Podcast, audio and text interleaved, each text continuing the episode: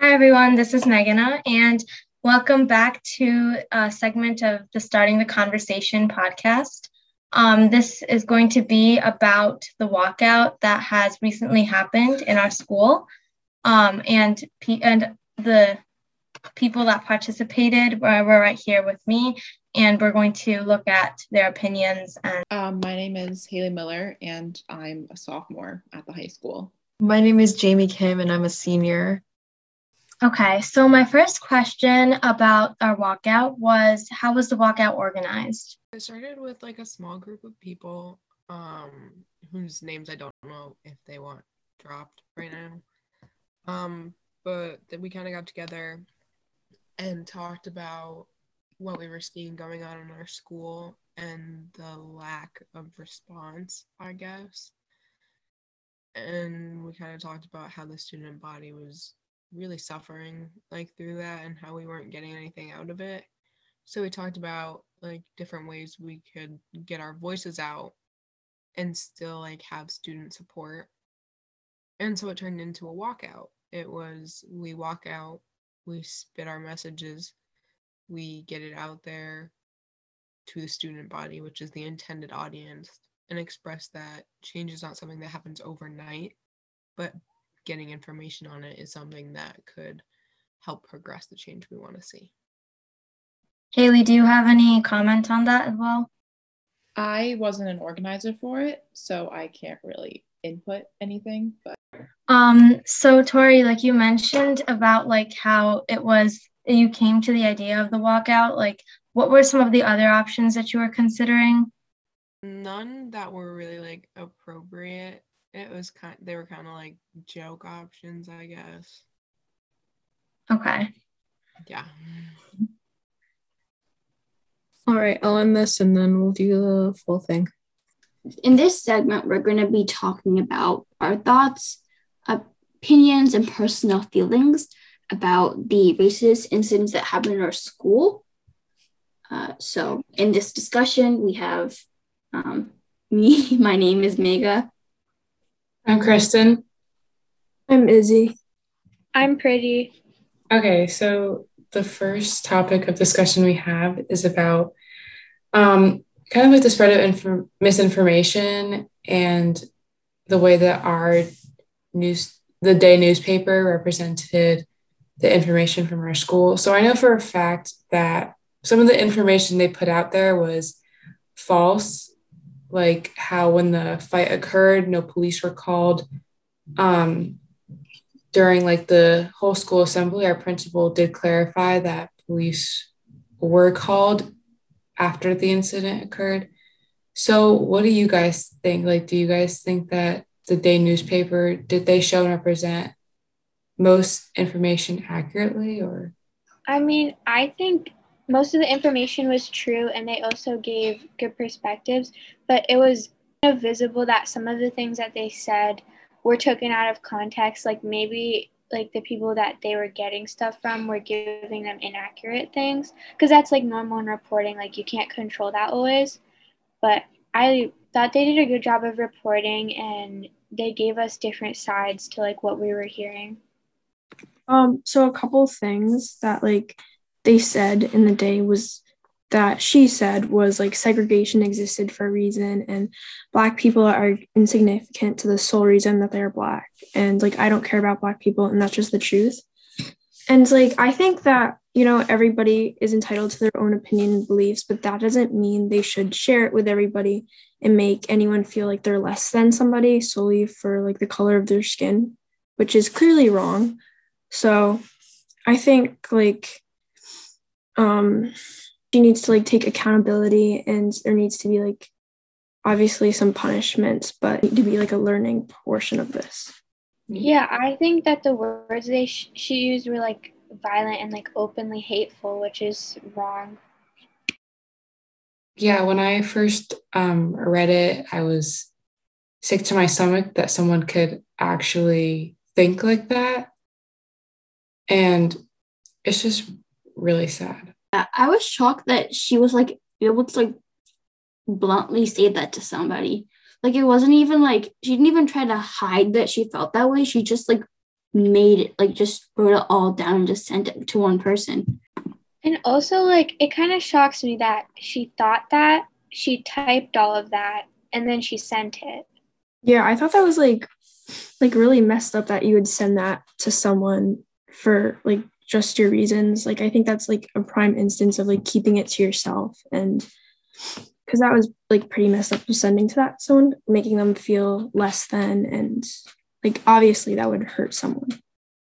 Yeah, and I feel like after she said that, a lot of people felt really uncomfortable around her, and which makes complete sense because like now you know exactly how she feels. You know, like you know how she looks at minorities, and like whenever you go, like people could like, I guess feel scared now because like whenever they you know go up to her and get near her, they feel like oh she might think this way of me because this is what she said to somebody else. You know, and I mean I've I know that she tried to apologize for it and all but I, I don't think people like really took that apology as an apology or and felt like she could do more with it because you know it's very clear that she meant it and also that like brings to me like are people like really willing to accept her like back into the school community? Like if she's been welcomed back by like the administration and now has like a security guard with her at all times how are we supposed to respond to that and feel okay when she's getting protected but students of color are not as protected as her? Yeah and that kind of leads on to like the main i guess theme of you know this whole episode which is like about microaggressions.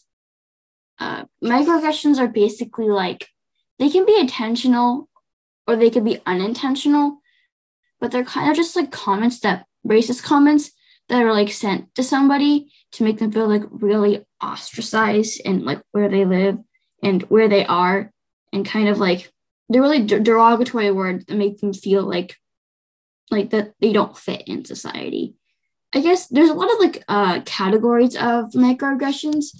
There's ascription of intelligence which basically is like assuming someone's intelligence based off of their ethnicity.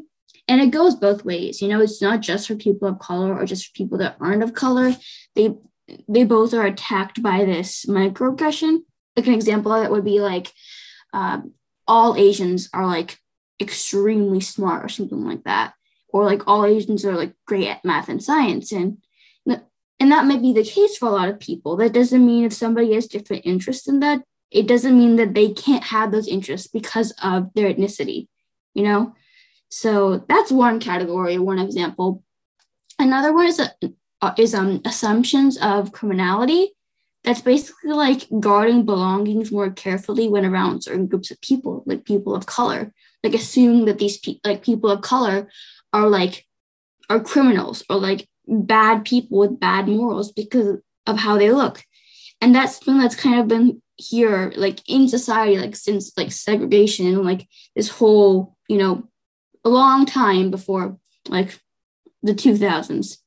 So, yeah. So, in our school, we have a club called Cultural Awareness, and we're working to create a more equitable community in our school. And we've already talked to um, the morning show. I don't know if anyone's ever noticed that the way in the language that the morning show talks is not normal, and the language they use is called AAVE, and it's African Vernacular Language, and it is language that people of color developed over time from, and its roots are in slavery. Like they would communicate so that they that people wouldn't understand what they were saying, and it was something rooted in their history that now people use as in a comedic way to speak and it is not a code like teachers and students have all noticed that like the morning show is like misuse these words and they often use like rap music and black culture to be comedic and it's not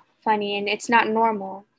And it just like it makes black people kind of feel alienated like why are they taking my culture and making it comedy? And that's like a lot what we see with a lot of cultures like it's used as comedy and that makes people feel awful about who they are because you're just taking my roots and culture and using it as a joke Uh, yeah, we also have like a DEI student community, um, a meeting like in committee that's kind of focusing on talking about microaggressions and kind of like sharing personal stories with everybody and having you know civilized discussions about this. So students can make sure that everybody feels comfortable no matter what um, background they come from there's a we're having a faculty meeting to try to explain microaggressions and how to spot them in classrooms for teachers because a lot of the time they're seen in classrooms and even some teachers can do it. Like i've seen teachers compare students to their ethnic food like you remind me of this food and it's just like not okay. And students need to feel more comfortable in their classrooms and by doing like these types of meetings and seminars, we are creating a more equitable community and making it feel better for students of color. And lastly, so what do you guys think actually? Like, do you think the school reacted well to this whole incident? Like, I mean, I think that, like, personally, I feel like at first, like, at first glance, like, from the the initial, the, the first thing that set everything on fire, like that uh, Snapchat uh, post, I feel like if they addressed it then or did something severe that they that the student that sent that understood like the immensity and the the gigantic problem behind what she said, then I don't think we'd have like a such, such of a big problem as like right now. At the same time, I feel like they're trying because you know we see like the DEI student community, we see cultural awareness, we, we see all these groups and people speaking out. And I think they're trying their best to listen. Yeah, I would agree with Mega. I I think at first it it wasn't handled as best as it could be, I think, but I like how now they're just they're trying to keep the conversation going and getting student involvement because I think that's like an important part, like getting people to share their stories and like have us um, like creating safe environments so that we can um like people can feel safe in our school. Because i think that's like the main thing like the school wants us to feel safe and you know be safe. So that that probably not doesn't make sense but i think that like um what they've been trying to do is like it's like an effort towards like something something good i think i don't know. I feel like also like thinking on the other side of things with the school's response so what i heard is they couldn't really address it because it wasn't on campus so it wasn't really something that they could have like change like with the snapchat with the that social media thing it's not tangible it's not something that they could control or hold as evidence. And I think that their response with that could have been more generalized because then they could have approached it as like we saw this we've heard about something going on. Like they didn't have to be specific about it but they could have made it better. But instead they chose not to get into it at all which kind of just it's just problematic doing that. Like with like students and social media like everything gets spread around so fast that you have to address it and then with the with the bathroom incident, I think that they should have it was hard to address that because also they have to keep things private because they're minors. So with the information on how they like handled that, we can't really know. But if yeah, it's hard to tell if there really was a change or a good approach. I know um, they were also talking about privacy acts, and that's another reason why the administration can't share um, some information for the privacy of the students involved. And they also, I think there's like a legal aspect of it, or they have to protect like both students on both sides. So I think even though it doesn't seem fair, there's like a lot of legality to it, which um, is like if we don't know about it, um, it's harder to understand. So there's a lot of like complications, you know, like listening to both points of views that um, you know came with this issue. So I feel like the best thing that we could do now is just move on and also just understand that our school has to be like in general, like not specifically, like more inclusive Like I feel like people can always be more inclusive and understanding. And that's like yeah. Uh, sorry, I also feel like we just need to treat people with kindness, especially like during these times. We don't. I think that like our world is full of a lot of hate, and we don't need that. We need to like treat people with kindness and respect. Well, uh, thanks for watching, everybody. Um, make sure to watch, follow us on Instagram at start the convo underscore podcast. Uh, we actually have a question for this um, episode. Have you ever been hurt by a microaggression, and how did it make you feel? Um, if you're interested, feel free to comment your answer on our recent post, um, and we'll see you later.